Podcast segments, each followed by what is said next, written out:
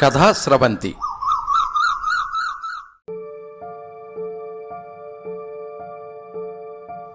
శ్రీమతి గన్నవరపు సరోజిని సత్యనారాయణమూర్తి గారి స్మారక కథల పోటీలో మొదటి బహుమతి గెలుచుకున్న కథ మీ అమ్మ మారిపోయిందమ్మా రచన శ్రీమతి జిఎస్ లక్ష్మి వినిపిస్తున్నవారు శ్రీమతి పప్పు కీర్తి స్నేహ శ్రీ పప్పు వరుణ్.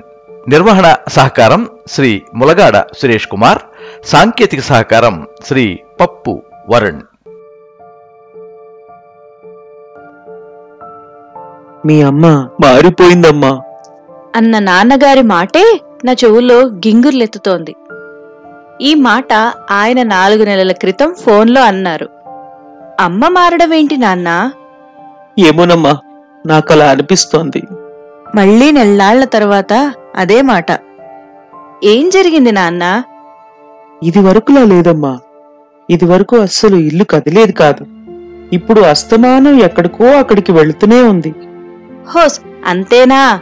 పోనీ వెళ్ళని నాన్నా.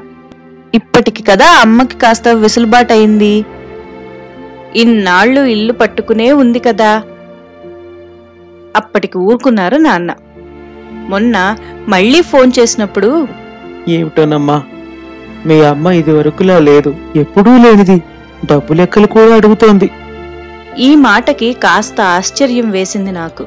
ఎందుకంటే అమ్మ డబ్బు విషయం ఎప్పుడూ పట్టించుకునేది కాదు. ఆ విషయాలన్నీ నాన్నగారే చూసుకునేవారు. అమ్మకి ఎంతసేపు ఇల్లే కైలాసం పతియే ప్రత్యక్ష దైవం అనే ధోరణిలో ఉండేది. నాన్నగారికి ఇబ్బంది అవుతుందని ఏవైనా పెళ్ళిళ్ళుంటే తప్పితే పుట్టింటికి కూడా ఎక్కువ వెళ్ళేది కాదు. అలాంటి అమ్మ డబ్బు లెక్కలు అడుగుతోందంటే కాస్త వింతగానే అనిపించింది. ఈ సంగతేమిటో తెలియాలంటే ఒకసారి రాజమండ్రి వెళ్ళాల్సిందే అనుకున్నాను. అమ్మా నాన్నల్ని చూసి వచ్చి కూడా అప్పుడే ఆరు నెలలు అయిందని గుర్తు చేసుకుంటూ పని కట్టుకుని హైదరాబాద్ నుంచి రాజమండ్రి వచ్చాను. రైలు దిగి ఇంటికి వెళుతున్నంతసేపు దారి పొడుగునా కనిపిస్తున్న చిన్నప్పటి జ్ఞాపకాలను మించిపోయాయి మా నాన్నగారు అమ్మని గురించి ఫోన్లో చెప్పిన మాటలు. గేట్లోకి అడుగు పెట్టగానే ఇంటి ముందు చుక్కలతో పెట్టిన మెలికల ముగ్గు ముద్దుగా స్వాగతం చెప్పింది. అటువంటి మెలికల ముగ్గు ఎన్నిసార్లు అమ్మ దగ్గర నేర్చుకుందామని ప్రయత్నించి విఫలురాలనయ్యాను. ముచ్చటగా ముగ్గును చూస్తూ ఇంటి వరండాలో అడుగుపెట్టిన నాకు నాన్నగారికి కాఫీ అందిస్తున్న అమ్మ కనిపించింది. నన్ను చూడగానే ఇంత మొహం చేసుకుని రామ్మా రా ఒక్కదానివే వచ్చావా? పిల్లలు రాలేదా? అంటూ అక్కున చేర్చుకుంది. అదేమిటో అమ్మ దగ్గరికి రాగానే చిన్నపిల్లనైపోయినట్టు అనిపిస్తుంది. నీ కాఫీ కోసం వచ్చానమ్మా. రామా రా. అన్న నాన్నగారి పిలుపు విని అటు నడిచాను.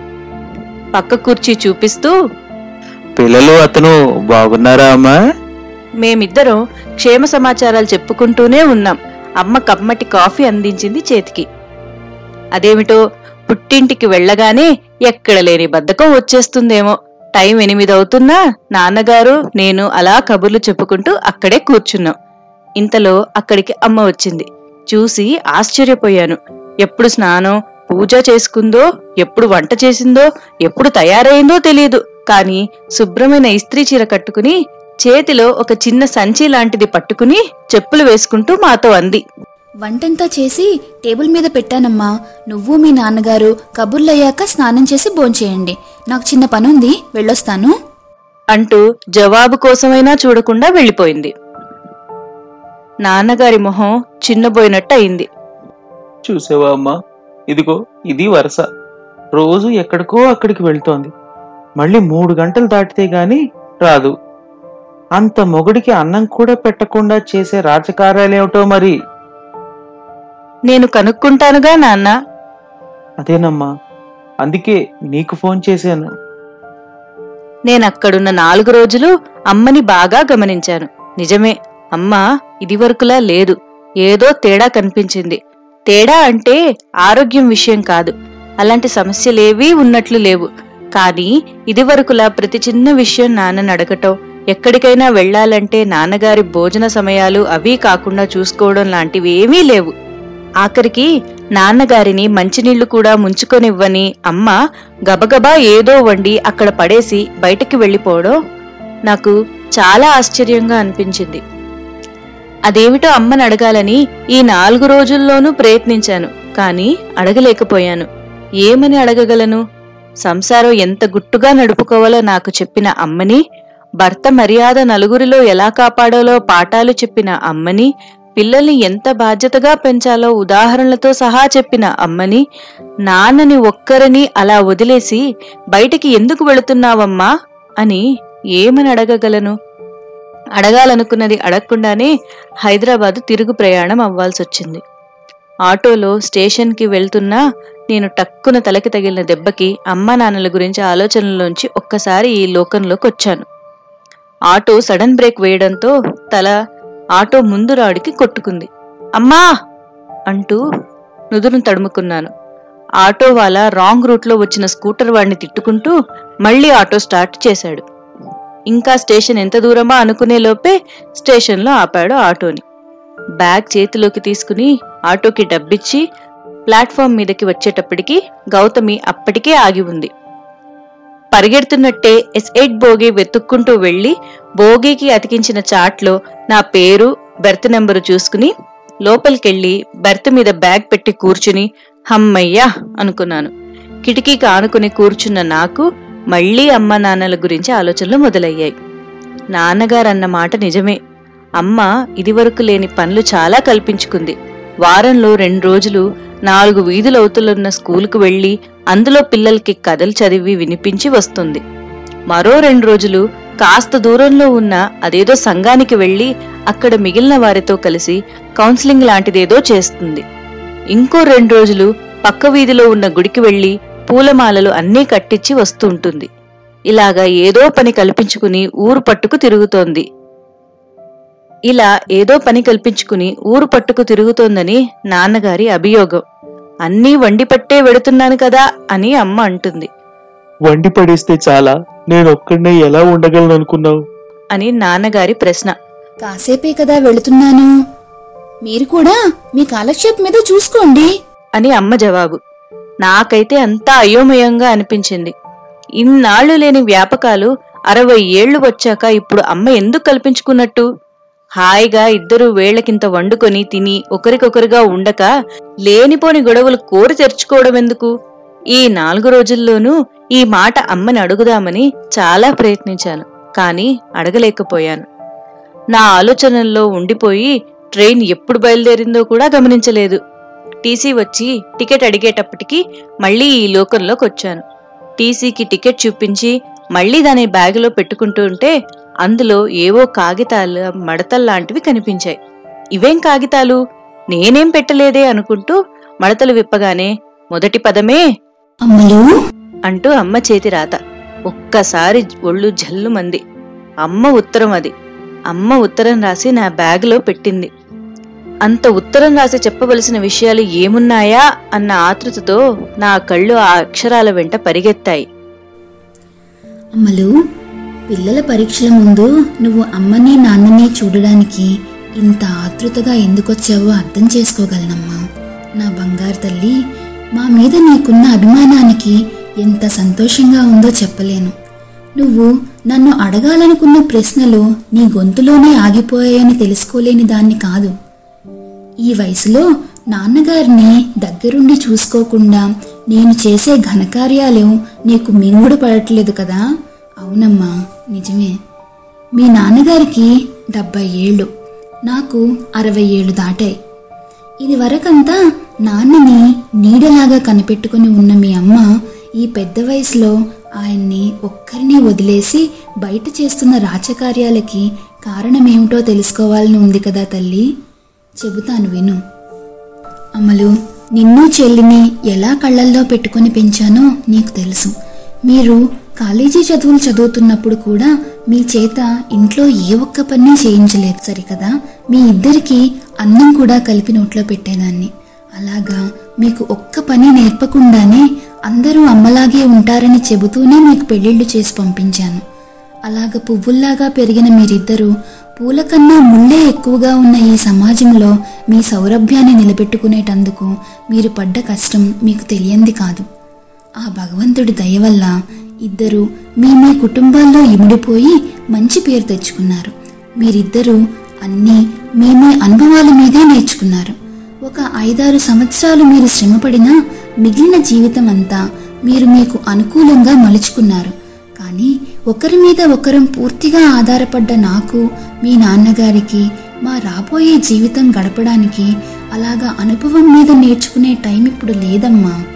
ఇద్దరం జీవితం చరమాంకానికి వచ్చేసాం అమ్మలు నీకు తెలుసు కదా ఇంట్లో మీ ఇద్దరితో సమానంగా నాన్నగారిని చూసుకునేదాన్ని. పొద్దున్న లేచిన దగ్గర నుంచి ఆయన తిండి తిప్పలు అలవాట్లు చిరాకులు అన్నింటినీ ఆయన కూడా ఒక చిన్న పిల్లాడే అనుకుని నిభాయించుకొని చేసేదాన్ని. మీలాగే ఆయన కూడా నా మీద పూర్తిగా ఆధారపడిపోయారు. మీరు బయటకు వెళ్ళి నాలుగు నేర్చుకున్నారేమో కానీ నాన్నగారు మటుకు మీరు పెళ్ళిళ్ళు చేసుకుని వెళ్ళాక నా మీద ఆధారపడటం మరీ ఎక్కువైపోయిందమ్మా. నాకు అది ఆనందంగానే అనిపించేది. ఎందుకంటే మీ నాన్నగారంటే నాకున్న ఇష్టం వల్ల. కానీ తల్లి ఆరు నెలల క్రితం జరిగిన ఒక సంఘటన నాలో ఇదివరకు లేని ఆలోచనను తట్టి లేపింది నీకు మన దయానందం తెలుసు కదా? ఆయన భార్య హఠాత్తుగా పోయింది. పాపం దయానందం. భార్య ఉన్నన్నాళ్ళు మంచినీళ్ళు కూడా ముంచుకొని ఎరగడు. పిల్లలు ఎవరి సంసారాలు వాళ్ళవి. వాళ్ళ దగ్గరికి వచ్చి ఉండమన్నా ఇల్లు పెన్షను వచ్చిన వాళ్ళు ఎవరి దగ్గరికి వెళ్ళలేరు కదా. అలాగే ఒక్కడే ఉంటున్నాడు. వంట మాట అలా ఉంచు. ఉదయం లేచి కాఫీ పెట్టుకోవడం కూడా రాదు పాపం. ఎవరిని ఏమడగాలో తెలియదు అది చూసి నాకు ఒక్కసారి భయం లాంటిది కలిగింది. అనుకోవడానికి ఇష్టమున్నా లేకపోయినా పునర్జన్మ సిద్ధాంతం నమ్మిన వాళ్ళం మనం. ఆ భగవంతుడి పిలుపు ఇప్పుడో ఎప్పుడో రాక తప్పదు. అందరం ఎప్పుడో అప్పుడు పైకి వెళ్ళవలసిన వాళ్ళమే కదా. ఎవరు ముందో ఎవరు వెనుకో ఎవరికి తెలుసు? ఒకవేళ నేను ముందు వెళ్ళిపోతే మీ నాన్నగారికి కంచంలో అన్నం ఎవరు వడ్డిస్తారు? టేబుల్ మీదున్న గిన్నెల్లో ముందుది వేసుకుని వెనకది చూసుకొని మీ నాన్నగారి పరిస్థితి ఏమిటి ఆయనకి మంచినీళ్ళు ఎవరు అందిస్తారు? మేము లేమా అంటారు మీరిద్దరు. కానీ ఆయన ఇంట్లో ఆయన ఉంటే ఉన్న గౌరవం మీ ఇళ్ళకొచ్చి ఉంటే ఉండదు కదా. అయినా చిన్నప్పటి నుంచి ఎవరింటికి వెళ్ళని మనిషి కూతురింట్లో ఎలా ఉంటారు? మీరు మీ సంసారాలను వదిలి ఆయన దగ్గరకొచ్చి ఉండలేరు కదా. ఎల్లకాలము నేను ఆయన పక్కన ఉండలేనని నాన్నగారికి తెలియాలి. చిన్న చిన్న పనులైనా ఆయనంతటా ఆయన చేసుకోవడం అలవాటు చేసుకోవాలి. నేను ఇంట్లో ఉన్నంతసేపు మీ నాన్నగారు అలా చేయరు. అందుకనే నేను బయటికి వెళ్ళడం అలవాటు చేసుకున్నాను. కావాలనే వ్యాపకాలు పెంచుకున్నాను. ఆయన ఆకలి ఆయనకి తెలియాలని ఎక్కడెక్కడ ఏమున్నాయో తెలుసుకోవాలని అనుకున్నాను. నేను బయటికి వెళితే మధ్యాహ్నం టీ పెట్టుకోవడం ఎలాగో చెప్పాను. ఇవన్నీ చెప్తున్నప్పుడు నాలో నేను ఎంత మదనపడ్డానో తెలుసా తల్లి? కానీ అంతకన్నా దారి లేదు. వంట మనిషిని పెట్టి వడ్డించుకున్నా లేకపోతే బయట నుంచి భోజనం తెప్పించుకున్నా రేపు నేను వెళ్ళిపోయాక కనీసం టేబుల్ మీద ఉన్నవైనా వడ్డించుకు తినే అవకాశం ఉంది. మొన్న మొన్నటి వరకు మీ నాన్నగారు పూర్తిగా నా మీదే ఆధారపడేవారు. నాకు అదెంత సంతోషంగా అనిపించేదో. కానీ దయానందాన్ని చూశాక ఒకవేళ నేను ముందు వెళ్ళిపోతే మీ నాన్నగారి పరిస్థితి ఎలా ఉంటుందోనని భయపడి ఇలా చేయవలసి వచ్చిందమ్మా. ఒక్క విషయం చెప్పనా తల్లి? మనం ఆడవాళ్ళం. ప్రతి ప్రసవానికి మరణం అంచుల దాకా వెళ్ళొస్తాం కనుక. మన గుండె కొంచెం గట్టిగా ఉంటుంది. కానీ మగవాళ్ళు ఎంత పెద్దవాళ్ళైనా పసిపిల్లలేనమ్మా. వాళ్ళని ఎప్పుడూ అమ్మో భార్యో కూతురో చూస్తుండాలి. అమ్మలు ఇదంతా చదువుతుంటే నీకు ఇంకో ప్రశ్న రావచ్చు. తప్పులేదు. ఎవరు ముందో ఎవరు వెనుకో ఎవరు చెప్పగలరు? ఒకవేళ నేనే ఒంటరిగాన్ని అయిపోతే? అవును. ఆడవాళ్ళు ఒంటరిగా మిగిలిపోతే వారి బాధ వేరుగా ఉంటుంది.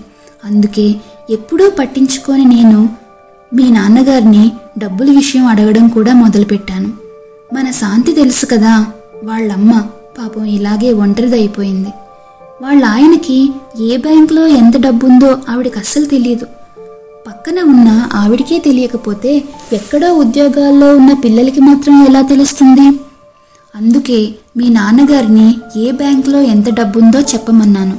అలా అడిగానని ఆయనకి కోపం కూడా వచ్చింది. కానీ నా భయం నన్ను అలా అడిగించింది తల్లి. ఇన్ని విషయాలు తెలుసున్న దానివి ఈ నాలుగు రోజులు నాన్నగారితోనే గడపకుండా ఆయన్ని ఒంటరిగా వదిలి బయటకి ఎందుకు వెళ్తున్నాను అనుకుంటున్నావేమో చెబుతాను విను. అమ్మలు నాకు పెళ్ళయి వచ్చినప్పటి నుంచి మీ నాన్న చుట్టూ తీగలా అల్లుకుపోయాను. ఆయన లేని జీవితాన్ని ఊహించలేని స్థితికి వచ్చేశాను. మీ నాన్న తప్పితే అంత ఆసరా మరింక ఎవ్వరికీ ఇవ్వలేదు. అందుకే ఆయన చుట్టూనే ముడులు బ్రహ్మముడులు వేసేసుకున్నాను. కానీ ఒక్కసారి శాంతి వాళ్ళమ్మ పరిస్థితి చూసేసరికి నన్ను వెన్ను మీద ఎవరో చరిచినట్లయింది. అప్పటినుంచి ఆ ముడులను విప్పుకొని నా అంతట నేను నిలబడకపోతే మూలమే కదిలిపోయి నేల మీద పడి అందరి కాళ్ళ కింద నలిగిపోతాను. అందుకే నా మనసుని నేను గట్టి చేసుకున్నాను. కనీసం పగలు రెండు గంటలైనా మీ నాన్నగారు ఒంటరిగా ఉండేలా చేయాలనుకున్న నేను నాకు కూడా ఈ ఇల్లు కాక మరో ఆసరా కావాలనిపించింది. తల్లి ఒక్క మాట చెప్పనా? మనిషి బ్రతుకున్నన్నాళ్ళు తిండి బట్ట కనీస అవసరాలు. మన ఆకలికి తిండి తినడం తప్పనిసరి. ఎలాగో అలాగే ఎదుటి మనిషి కోసం బట్ట కూడా కట్టుకోవాలి. లేకపోతే మనల్ని పిచ్చివాళ్ళ కింద జమ కడతారు. కానీ ఈ రెండింటితో పాటు మనసన్నది కూడా ఒకటి ఉంటుంది కదమ్మా. దానికి సరైన ఆలోచన లేకపోతే అది దెయ్యమై పీక్కు తింటుంది. అందుకని నా మనసుకు తృప్తి కలిగించుకునేటందుకు నేను ఆ వ్యాపకాలు పెట్టుకున్నాను. ఇంకో విషయం చెప్పనా తల్లి? బాల్యం మనకి తెలియకుండానే ఆనందంగా గడిచిపోతుంది. యవ్వనం మనం కావాలని ఆనందిస్తూ గడుపుతాం. మధ్య వయసు సంతోషంగా చేసే బాధ్యతల బరువుతో నడుస్తుంది. ఇవన్నీ ఆనందంగా స్వీకరిస్తున్న మనం వానప్రస్థాన్ని మటుకు అంతే ఆనందంగా ఎందుకు స్వీకరించకూడదు? వార్ధక్యం అంటే భయం ఎందుకు? అన్నింటికీ ఆ భగవంతుడే ఉన్నాడనుకుంటూ తామరాకు మీద నీటి పొట్టులా గడపడానికి ఎందుకు ప్రయత్నించకూడదు అన్నదే నా ప్రశ్న. నేను అందుకే డిటాచ్డ్గా ఉండడానికి ప్రయత్నిస్తున్నాను. ఇలా చేయడం చాలా కష్టంగానే ఉంది. కానీ తప్పదుగా మరి? తల్లి పండితులొకరు వానప్రస్థం అంటే ఏంటో విడమర్చి చెప్పారు. మనని మనం సంసార బంధాలకు గట్టిగా కట్టేసుకున్నాం. వానప్రస్థం అంటే ఆ బంధాలను వదులుకోవడం కాదట. గట్టిగా కట్టుకున్న బంధాలు కాస్త వదలవడానికి ఆ కట్టుపైన మరో కట్టు ఇంకా గట్టిగా కట్టడం అంట. అప్పుడు ముందు కట్టిన కట్టు కాస్త వదులవుతుందన్నమాట. అంటే సంసార బంధాలను కాస్త తగ్గించుకొని ఆధ్యాత్మికత వైపు సామాజిక సమస్యల వైపు మరో బంధం ఏర్పరచుకోవడం. అందుకే నేను నాకున్న పరిధిలో కొన్ని వ్యాపకాలను ఏర్పరచుకున్నాను.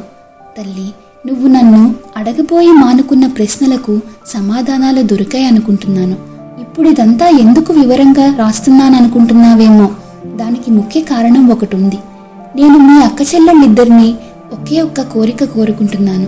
ఆ భగవంతుడు నన్నొక్కదాన్నే ఉంచితే మీరు ఫోన్ చేయడం కాస్త ఆలస్యమైనా మీ సంసార బాధ్యతలు తెలిసిన దాన్ని కనుక అర్థం చేసుకోగలను.